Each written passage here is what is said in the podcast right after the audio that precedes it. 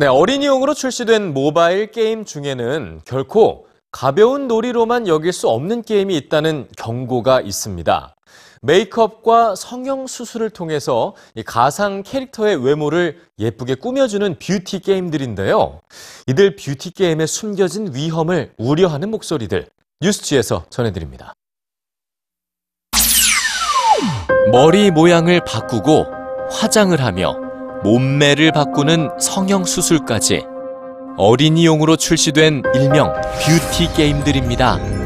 각종 성형 시술을 거쳐 동화 속 공주의 외모 고민을 해결해주는 게임도 있죠. 그런데 아이들에게 이런 외모 변신 게임은 단순한 놀이일까요? 영국의 너필드 생명윤리위원회는 보고서를 통해 어린이들이 즐기는 미용 성형 수술 게임을 경고했는데요.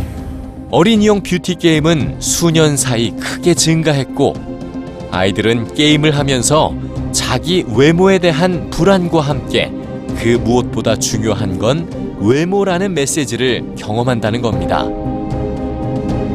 성형 수술은 절대로 게임의 소재가 될 수 없다며 아동용 뷰티 게임의 유통을 막아달라는 청원도 각국에서 진행 중입니다. 어린이용으로 출시되는 성형 수술 게임과 메이크업 게임은 대부분 무료로 다운받을 수 있기 때문에 이를 금지시켜달라는 청원이죠. 청원에 참여한 부모들은 성형 수술 게임이 결코 놀이가 아니라고 말합니다. 진짜 놀이는 아이들의 상상력을 확장시키지만 이들 게임은 오히려 아이들을 외모라는 틀 안에만 가두기 때문입니다.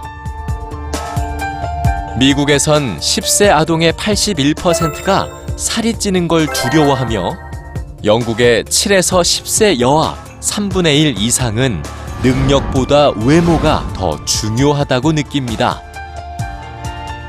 영국에서 왕따를 경험한 10대 여학생 절반 이상은 자신이 괴롭힘을 당한 이유가 외모 때문이라고 여기며 체중 감량과 성형 수술을 원하는데요.